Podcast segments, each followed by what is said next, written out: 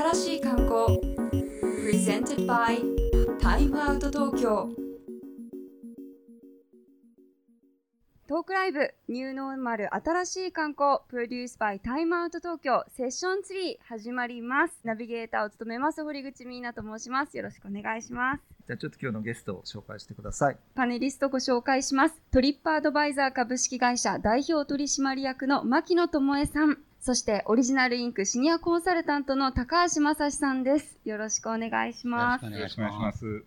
今日のテーマは文化観光で切り開く新しい観光ということになっておりますコロナ禍の中でですね、文化観光推進法っていう法律が制定されて、これからは地方のいわゆるその博物館とか美術館とか寺院とか仏閣ですよね。えそういったもの、文化財とか国立公園とか、そういったものを拠点にして観光を活性化してですね、そこで得た収入っていうのをまたえメンテナンスとか保存とかにも再投資するし、さらなる魅力の磨き上げみたいなところにも使っていくし、地域の活性化をやっていこうというような動きが政府の方から出てきたということなんですね。で、今日はね、2人にこの文化観光で切り開く新しい観光というのをまあテーマにプレゼンテーションを持ってきてもらったので、それを聞かせてもらおうかなというふうに思っています。僕が今日その文化観光で話しようと思ってたのが、一つは、ま、コロナの間に起きた文化観光絡みでの変化っていうと、そもそも外に出れないと。美術館、博物館に行けないと。まあ、ないと。休んでるというような状況の中で、オンライン化したっていうところが今回の変化だったと思います。変化にあたっては、なんかいくつかポイントがあると思っていて、一つはもう本当に単純に体験をどうやって写真、映像とかで提供するかっていうところから、例えばその学芸員の人が美術館でギャラリーツアーのような形で動画に撮ってそれをまあ YouTube に上げるというようなことをしたりとか、もう少しよりこうリアルに近づけたような体験を提供するということで、まあ、YouTube でできるんですけど、動画を360度でその館内にいるような形で見せるみたいなものをやったりとかしてるとこもありましたし、Google が Google アートカルチャーって言って、Google マップのストリートビューを館内でやって、あの実際にその館内動いているよう、まあ本当に Google のストリートビューのように見て回るというようなものをやっていて、実際にその作品一つ一つの前で見れて、画像も見れるので、あの実際にそこにいるような体験を味わえたりとかいうことをしてましたし、あとはもう少しこう没入感があるっていうところで、VR で展覧会とかを実際再現して、展覧会会場を自分で好きなように回って、解説を聞いたりとか、読んだりとか、するようなことをやっていて、これあの、森美術館が展覧会でやっていたりとか、国立科学博物館が日本でも VR でやっていました。あの、皆さん検索してもらえば、どんなのやってるか見てもらえると思います。で、これらが比較的そのアーカイブ的に撮ったものを見せるっていうようなやつなんですけど、もう一つ起こってきた先のことっていうのが、そのやっぱりライブストリーミングだと思うんですね。で、美術館博物館と離れるんですけど、YouTube とかでもあるあのライブカメラでのストリーミングっていうのの利用が増えたっていうのがあって、あの実際にその観光地にライブカメラを置いて、そこでリアルタイムでその何が起こってるかっていうのを見てもらうようなことができたっていうのがあります。さっきそのギャラリーツアーの話をしたんですけど、これもあの皆さん見た方もいらっしゃると思いますが、あのニコニコ美術館言って、ギャラリーツアーのライブ配信をやってたりしたんですけど、実際の鑑賞体験って、情報として目で見るというだけではなくて、例えばその人と話したりとかいうようなところがあると思うんですよ。例えばその2ちゃんの実況とか、あとはその、まあ、ニコ動もそうですよね。見ながら、同じコンテンツを見ながらコミュニケーションするとかいうのだったりとか、ツイッターでハッシュで番組について話をするみたいなようなことがあるように、割とあのインターネットがこうコミュニケーションをしていくというか、この辺までは想定内だったんですけど、あの、僕自身も想定外というか、あの、出てきてそんなのあんだと思ったのが、バーチャルツアーってやつなんですね。うち、あの、ビアターっていうアクティビティ体験を販売するサイトもあるんですけど、そこで結構早い段階でもう4月ぐらいからバーチャルツアーっていうのが出てきて、で、バーチャルツアー何かっていうと、もともと、日本国内でもそうなんですけど、インバウンドの人たちが、例えばその六本木のバーのホッピングみたいなツアーが好きだったりとか、まあ築地回るみたいなやつが好きだったりとかいうような、そういった観光地での、あの、まあツアーみたいなものを、あの、販売してて人気あったんですけど、これを、あの、オンラインでやろうみたいなことが起こったのがバーチャルツアーで、世界結構各地でいろいろ起こりました。僕自身が見たのはあのドイツのベルリンを回るツアーだったんですけど、ガイドさんが回ってるのをみんなでこうチャットしながら見ていくみたいな、まさにライブであの実際にこう行って案内してくれてみたいのを、ま、見て、参加者同士でチャットするみたいなものがあったんで、こんなのが新しく出てきたというのが、リアルな体験をどうやってオンラインで再現するかっていうところに進化があって、これが僕が見てたその文化観光絡みでのコロナでの変化だったというふうに思います。これからなんですけど、簡単に言うと2つの方向性があると思っていて、で、1つはお話したようなその体験のさらなるオンライン化というか進化みたいなものがあると思います。もう今、例えばその視聴覚であれば、見るとか聞くってことに関して言うと、かなりリアルとオンラインの差がなく、進化はしてきてるので、例えばその 4K が 8K になったりとかしてって、それが360度の映像で VR で見たりすると、そんなになんていうんですかね、リアルとの差がよくわかんないみたいな感じの経験になってくるので、そういったその見るとか聞くってことの体験自体は再現されちゃうんじゃないかなと。もう一歩進んで、さっき言ったそのコミュニケーションが映像だけではダメだよっていうのに関しても、例えば VR の中でアバターじゃないですけど、自分以外の人も、例えば音声のチャットで会話しながら鑑賞できるんであれば、それもかなりあのリアルな鑑賞体験に近いものができると思うんですね。なので、そういった方向に一つ進むっていうのが、オンラインの進化みたいな方向が出てくると思います。で、もう一個の方が、今言ったことと真逆の方で、オンライン化できない体験をどうやって 提供するか、楽しむかっていうのが、今後のその実質リアルな意味での文化観光のあり方な気がしていて、で、それは、例えば食べ物もそうだし、あるいはその、アート関係で言うと、例えばその文化施設に宿泊するとか、そういったものもそうだし、あるいはその、一個の何かを見るっていうことではなく、全体的にツアーで回るみたいな文化観光になっていくと思うので、まあ、この二つが大きく起こってくることじゃないかなっていうふうに考えてます。バーチャルっていうのは、ものすごい勢いで広がりましたよね。エアビーとかもね、やってたし。バーチャルの体験は結構日本でも、うんあのやってるところがあって、一番僕がびっくりしたのはそのバーチャル宿泊みたいなのやって、うんホステルがうん宿泊体験そのものを全部あのチャットというか、まあ、ズームでやるみたいなことをやられていて、あ面白いなと思ったんですけど、でもやっぱりホステルっていうあの体験そのものっていうか施設そのものがラウンジでみんなで話をするみたいな、もともとがコミュニティ的なところがあるからオンライン化しやすかったと思うんですよね。ただ単になんか綺麗な部屋に泊まるっていう、本当にその高級ホテルでそこ泊まるだけっていうのが目的の施設だったら、それちょっとオンライン化できなかったっていうか、いうようなところがあると思うので。私もやってる YouTube を見ただけなんですけど、う台湾の高尾うん。にそのヒップな新しいお店がたくさん生まれてるので、そこの地元に詳しい人はい。がそこをツアーしてくれて、でも実際地元のそのお店の人ともこうう電話うんうんを直接話せるようになっていたりとか、っていうサーそれビスがは何こう屋台とかだとこう代わりに食べてくれたりするんですか？代わりに食べてくれたりとかそうコーヒー飲んだりとか。なんかまあもちろん現地の人の方が楽しそうではあるんですけど、うん。でもあの移動も実際うん。Google のストリートうん。ビューを見たりしながうん。ら案内してくれて、本当に疑似体験ができてて、うん私が見た YouTube のその体験者は非常に楽しそうでした。うん。なるほどね。ちょっとやってみたいなっていうのは思いましたね。うん。特に行きたいところうん。をちょっと最初に予習したいなっていう時に、ガイドブック代わりうにん。一個そういうツアーっていうのはありかなと思いました。まあ今すごいいい話で、このガイドブック代わりにちょっと行きたいところあるいは見てみたいものとかを先にオンラインで覗いてみようみたいな、インスタグラムとか、あと SNS がね、出てきたから言われてることなんだけれども、その前の世代の人たちっていうのは、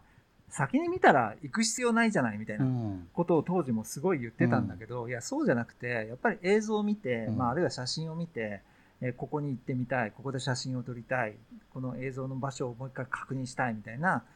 こう動機が起きるわけだよね。モチベートされるっていうのがあって、これはこの後のあの高橋さんのプレゼンにも通じるところなんだけれども日光とかのそのバーチャルシアターとかねまあ、今いろんなところでその先に見せた方が、うんうんうんまあ、実際のその体験がより深まるいい体験だったっていう感想が出てくるっていうね、まあそういう傾向が出たりしてるんですけれども、うん。なかなかね。これは取材で聞いたことなんですけど、今の若い世代はもうインスタの写真を最初に見てここに行くって決めてデスティネーションを決めてるっていうことなので、いやうちのね編集部の連中とかもインスタで見てますようん、特にね地方の、えー取材する時とかはもうかなりハッシュタグで細かく調べてやっぱりやってるんだよね。ただねその感覚がギャップがあるね。やっぱりそのまだこうデジタルで見せちゃうとリアルに来ないんじゃないかとか、その感覚とこういろいろ運営してるこう世代とかいろんなことでなかなかデジタルの理解がうん。進まないっていうのがもうだいぶ時代は進んだのになって思う時がありますね。いまだに。はい。日本ってですね例えば観光の魅力を伝えたりとかあるいは文化を伝えるという時にどうしても事業の本体にお金をかける傾向はあるんですけど広報だとかプレゼン要するに外の人に分かってもらうような情報発信のところの予算を削る傾向が強かったんですね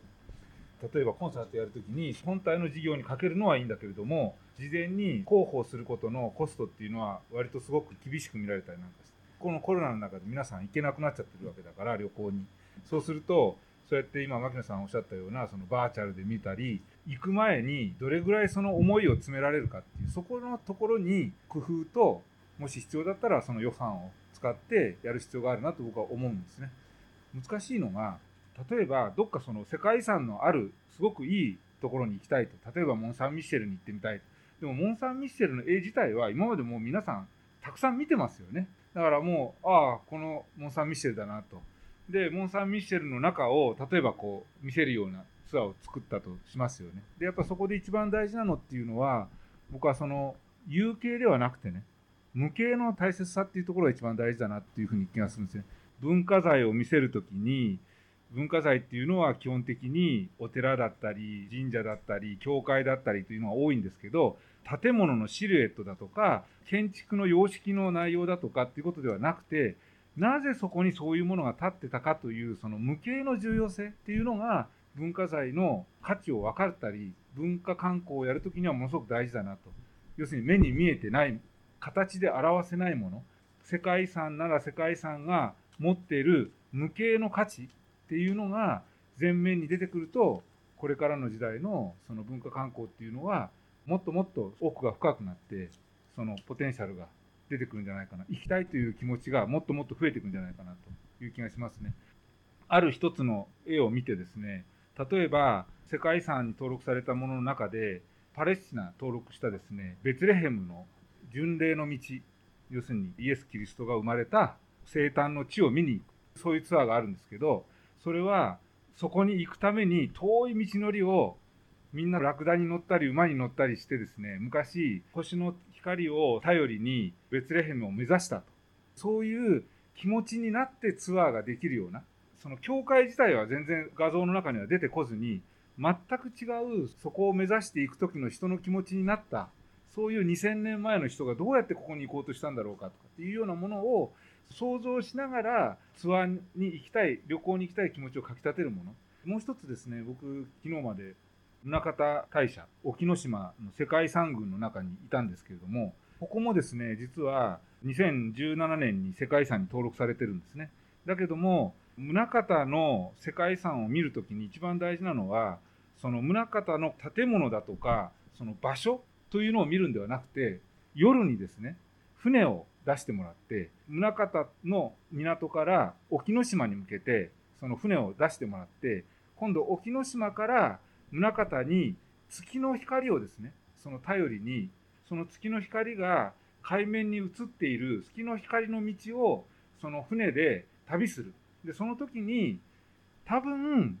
14世紀とか5世紀とか6世紀の日本の人たちはこの月の光を見ながらこの海を移動してったんだろうなと。そういう気持ちをかみしめながら月の光のもと海の上を移動していく。こういったことの体験ができるようになってくるとものすごくその無形の価値が上がっていくなと。そうするとバーチャルで映し出しているものの建物の有形の価値ではなくて物自体が持っているなぜそこがこういうものに登録されたか世界遺産になったかという本当の無形の価値がデジタル上で感じられるようになってくるとそれがどんどん我々の気持ちの中に高まっていってもしコロナの状況が許すようになってそこに行けるようになった時にはその貯めた思いを全部その時に感じたものと一緒にそこに行ってみようと思うと、まあ、そんなようなところにつながっていくとこれからのその無形の文化遺産文化観光のもう一つのいい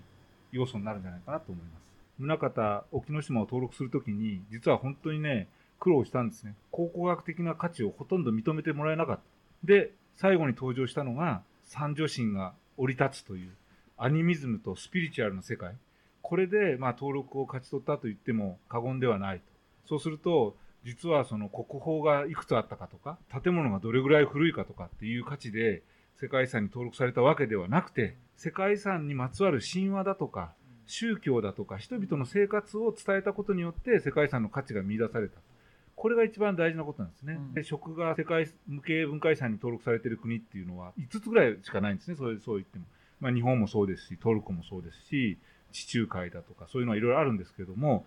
日本が和食を世界無形文化遺産に登録するときに、日本そばだとか、うなぎだとか、こういうものを登録したんじゃないんですね。日本人がなぜこういう食文化を持ってるかというそのストーリーを登録したかったわけですね。だからおせち料理を題材にしたわけです。エビを食べるときに、エビは美味しいなではなくて、なぜエビを食べるんだろうと、お正月に。タツクリだとか、数の子だとかっていうものの、なぜ日本人がそれを食べるかという、その背景にある無形の物語を遺産の価値があると言って登録をしたわけです。だから食べて美味しいから無形文化遺産になるわけではなくて、っぱりそこには物語だとか、歴史だとか、人の文化だとか、風習っていうものが一番の価値になるんだと。目に見えてないもの。そこが大事だということだと思うんですね。世界はどちらかというと、そこにあるそのストーリーを求めてるっていうところが、まあちょっとおざなりになりすぎてる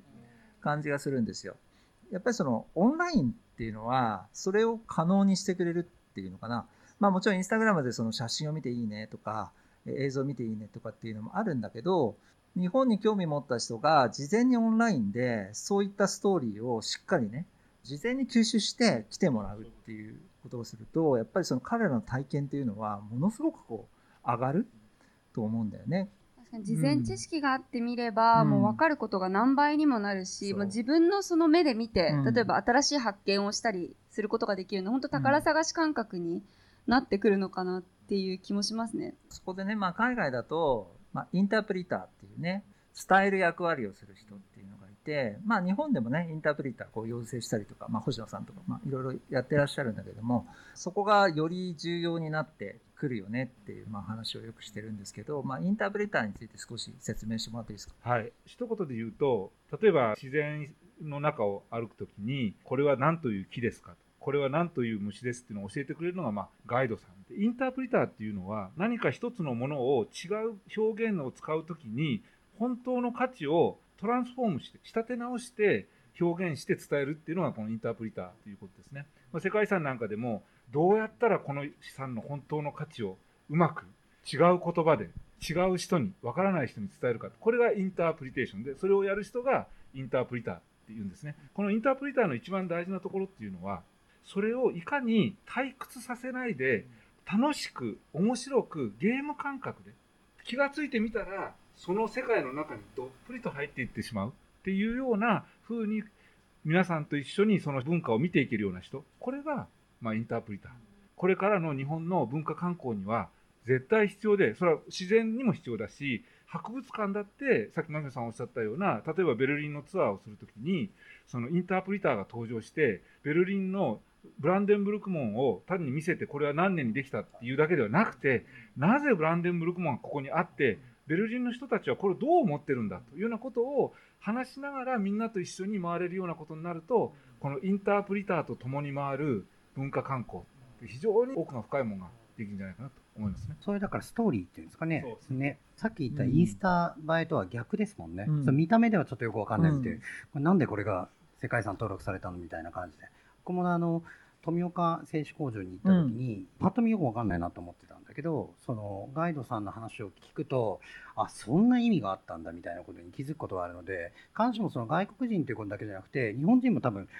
世界遺産の登録された意味って全員が全員理解してないと思うんですよね。それをやっぱり言って聞くと、そのインタープリターって多分、あの外国人に対してというか日本人に対してもそういう人たちがいないと本当の価値を理解してくれないしであの今の話で言うとガイドさんの日本人向けのは日本語でやってくれてるんですよボランティアの方が。だけどその、えっと、英語のやつしかなくて他のガイドだとかつテープみたいな感じなのでこれじゃなかなかやっぱり伝わんないだろうなっていうふうに思うと、本当にその重要性みたいなものはすごく感じます。通訳案内士みたいなのとインタープリターは近いんですか？あれも国家資格ですよね。そうですね。通訳っていうのは、まあ一つの言葉をきちんと伝えるっていうのが、まあ、通訳の一番大事な仕事だと思いますね。それは同時通訳であれ、逐次の通訳であれ、そうだと思うんですけど、インタープリターも通訳なんですけれども、もちろん、ただ、いかにしたらこの人の頭の中にうまくこの一番大事なところが入るかという、そこがうまく伝えられるかどうかっていうところが大事なところだと思うんですよね。ちょっと楽しさっていうのが通訳案内士の方には多分あんまり入ってないですよ。それね、富岡の静止画の話今されたんですよね。楽しんで富岡の静止画を見るためにはどうしたらいいかっていう、そういうことで僕この間面白かったのが、世界遺産って必ず登録された瞬間にみんなわーっと人が行くわけですよね。これで1年経ち、2年経ちするうちにどんどんあの減っていくと。まあ、こういうのがどこの日本の自治体も皆さん悩んでるんですけど、富岡の場合は、あそこの静止場のまさにその世界遺産そのものの構成資産を回収することになったんです普通はそういう時って全部閉じちゃうんですよね。外から見れないようにして、それで中で何やってるかわかんないというようにするんですけども、富岡の聖書の場合は、一生のうちに一度見れるかどうかという世界遺産の修繕の現場を見れるツアーを組みました。これは絶対ない機会ですよと。世界遺産を裏から見れる。あるいは中で見れる。これは僕ね、本当に楽しんで見れるののいいアイデアの一つだなっていうふうに、普段は絶対見れませんみたいなですね。というのはありましたね。やっぱりその世界遺産自体を持ってるっていうのはすごい価値なんだけれども、そこを訪れる側からすると、その街自体を訪れてる時の観光体験自体がツアーだったらつまんないじゃないですか。もう二度と来ないよね。まあ一回も見たし、みたいなことになってしまうというところで、まあ多分これからは世界遺産とか文化財とか自然遺産とか持っているエリアも来訪者が豊かな観光体験をしっかりできるっていうのをどういうふうに作れるかっていうのが重要かなという気がするんだよね。世界遺産馴染みのおまんじゅうとか売ってるところを寄ってみたいなだけだとちょっと弱い。だからその街自体がやっぱ世界遺産があることによって文化的にもこういう、この世界遺産があるからここはこういう文化生活なんですよみたいな感じのところをまあどういうふうにやっていけばいいのかなっていうのが多分これからの提案になっていくんだと思うんですけど、その辺ってどうですかね、牧野さん。僕結構言ってるのが、うんジャーニーで考えた方がいいって言ってて、うんうん旅行に行こうかなとかいうふうに思った時と、それじゃあ旅行に実際行こうと決めて計画してて、で実際行ってみて、まあ帰ってきてみたいなことを考えた時に、全部が経験じゃないですか。じゃあその富岡行きましたって言った時に、もう行く前から経験って本来始まってて、僕はじゃあ海外にいて、じゃあ富岡行こうかなと思った時に富岡の情報を探してないって時点で、もうすでにユーザーエクスペリエンス上、もうひどいわけですよ。だから、そっから設計して考えていくような組み立て方をしていかないといけないと思うんですけど、結構これが大変だろうなっていう感じがします。そこまであんまり考えられてないな。そこが多分すごくこれから今このコロナの間にプランを立てて整備していかなきゃいけないとこかなと思うんですよね。だからまあ初日にその富裕層観光で話があったじゃあ5スター以上のすごい外資系のホテルを持ってきましょうみたいな話もそうなんだけれども、まあ、確かにホテル自体もディスティネーションにはなるんだけど、でもやっぱりそのホテルが建ったその街での豊かな観光体験っていうのがなければ、まあ、逆に言うと他の都市に5スター以上のホテルっていうのはあるわけなんでその日本のこのホテルに来ればこういう体験ができるんだと。その周辺でっていう、まあ、そういうことを、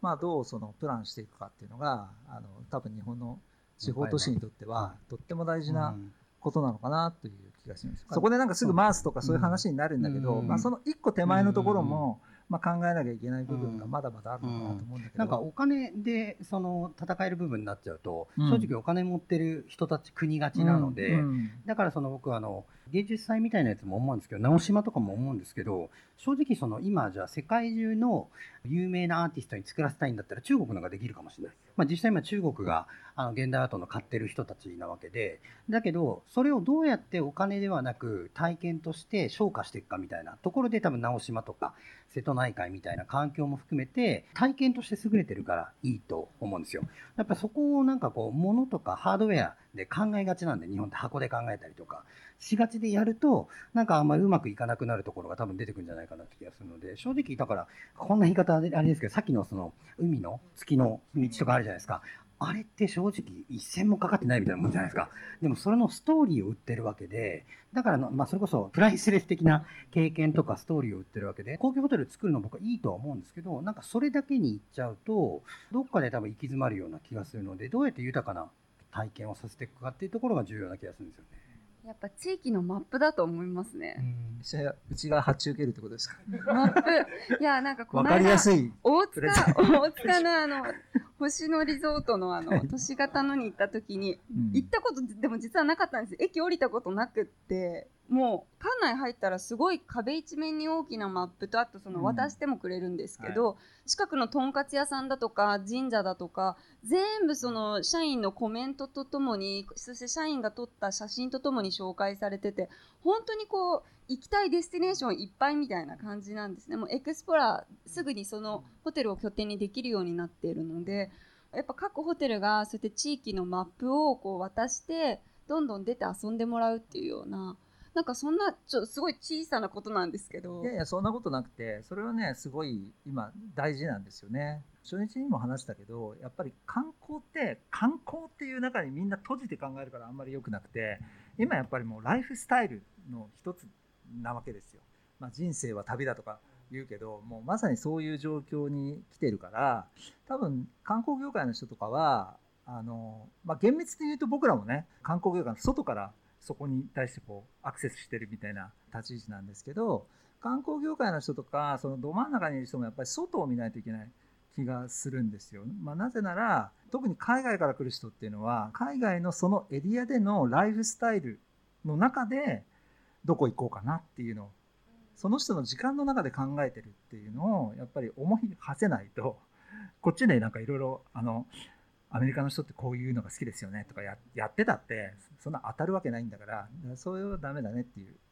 今 D2C って言われる小売のね業態があるんですけど彼らはまあそのデータドリブンであるとかっていう形でいわゆるそのデジタルのプレイヤーとしてやりながらなぜかリアル店舗を持つみたいな。そのリアルの店でのお客さんの体験みたいなところからそこでまた顧客のその思考性とかいろんなものを吸い上げたりとかあるいは提供したりとかっていうのをまあやるんですけどそういうお店がこうローワンマンハッタンにこう結構あるんですよ、まあ、行ってみて面白いなと思ったのはそんなデジタルのま最先端なんだけど必ずお店にマップとか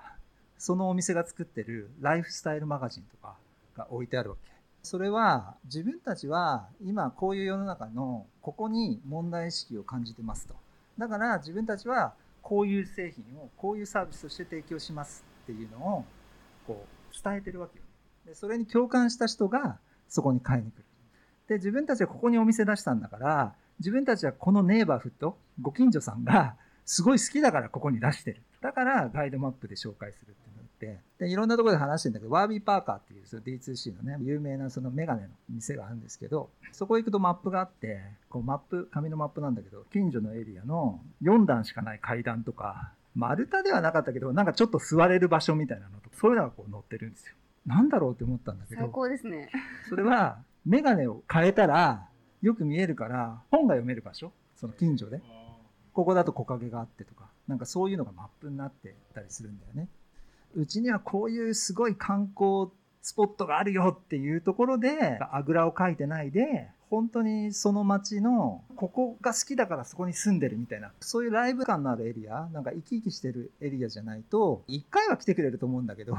連泊して1月いましょうとか5日間そこにいましょうとか年に3回来ましょうとか毎年来ましょうとかっていうようなディスティネーションにはちょっとなりづらいのかなって思うよね。海外のその旅のスタイルっていうのはどちらかというとそっち側の方に寄ってるのでそういうものをこう整えていかないとなかなかこうマッチしてこない？需要が。やっぱやることなくなっちゃうよねってなってくると思うんですね、こう5日とか超えてくると。うん。でもそこで海とか山とか自然とかがあるとその自然遺産とかそうだと思うんですけどもやることが常にあるんですよね。トレッキングにしても毎日ちょっと気温も気候も違うしっていう。海ももちろんそうなんですけど。もちろんそれがあるところないところはあると思うんですけどあるところはもう積極的になんかそういう自然の例えばこんな小道があってみたいなのも発信していくといいのかなっていう気がすごくしますね。こう長期滞在向きなのかなっていう。旅の魅力をこう上げるっていう意味では牧野さんとも、えー、夜な夜な話してる中でやっぱり2007年の SNS の登場から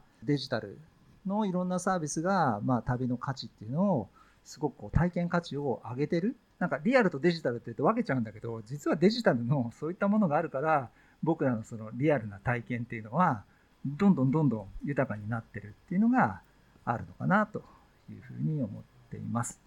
その辺どうですかね、牧野さん。この辺結構複合要素なんですけど、うん、ユーザーが情報を簡単に上げるようになってるっていう時に、うん、まさにその YouTube ができて、Twitter ができて、うん、Facebook ができてみたいなところの時代が同時に起こってて、でも多分それだけではダメで、iPhone がやっぱりあると思うんですよ。スマートフォンがっていう。で、そういう意味では、これまでコンテンツって見るものだけだったのが自分で発信できるものになり、かつ、その24時間自分の手元に発信できるようになったっていうことが、かなりインターネットを実は違うレベルに変えてると思っていて、それは発信側だけじゃなくて、受け取る側も多様な情報をたくさん受け入れるようになったっていうところになるので、僕は結構価値観が多様化っていうのがここで一気に進んだんじゃないかなって気がしてるの2007年とか8年ぐらい。旅行で考えると、Google マップもデスクトップ版である限りあまり使われなくて、日常的に使うっていうよりは、たまに使うぐらいだったんですけど、まあ、Google マップってもはや僕らどこにでも使うじゃないですか。で、その前の時代考えると、地図をそもそも持ってることってないですよね。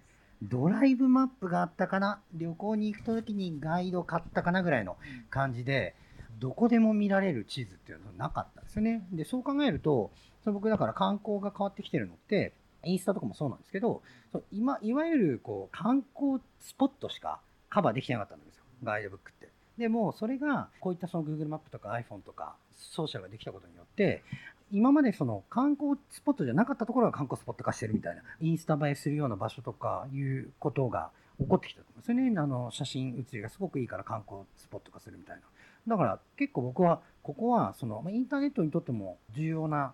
ターニングポイントというか、パラダイムシフト的なことが起こったと思うんだけど、あの観光にとっても実はかなり影響を与えてんじゃないかなと思ってて、うん、そうだよね、うん、やっぱりそこがそのライフスタイルと観光っていうのがものすごい近くなったっていうか、うん、まあまあほぼもう一体化してると思うんだけど、本当に暮らすように旅ができるようになったのってそういうことかなと思うんだよね。海外にだって Google マップなかったら、あんなにアクティブにものすごいいろんなとこ行けないと思うし、Uber がなかったら、やっぱり一晩に行けるエリアって、ね、1エリア、2エリア、うん、2軒、うん、3軒ぐらいまでだけど、うん、やっぱりウーバーがあることによって、めちゃめちゃ行けるわけですよね、いろんなところに。だって自分の運転手付きの車あるみたいな状態になるわけだから。ね、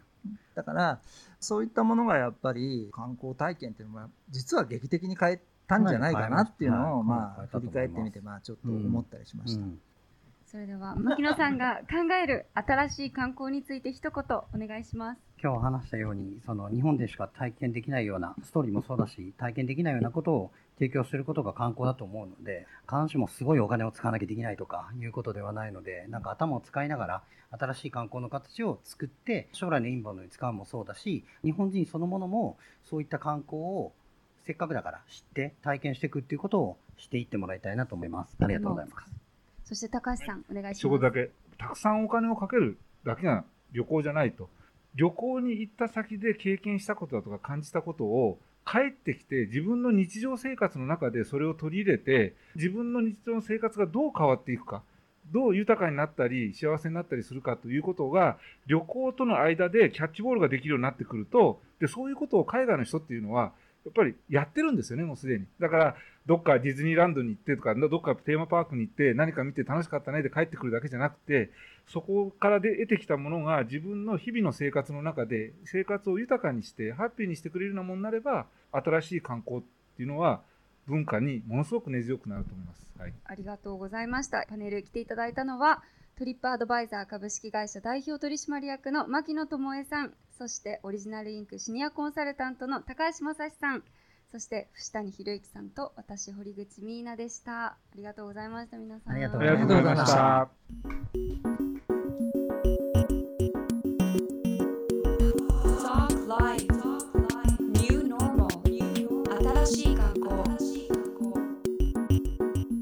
トークライブニューノーマル新しい観光。Presented by イムアウト東京。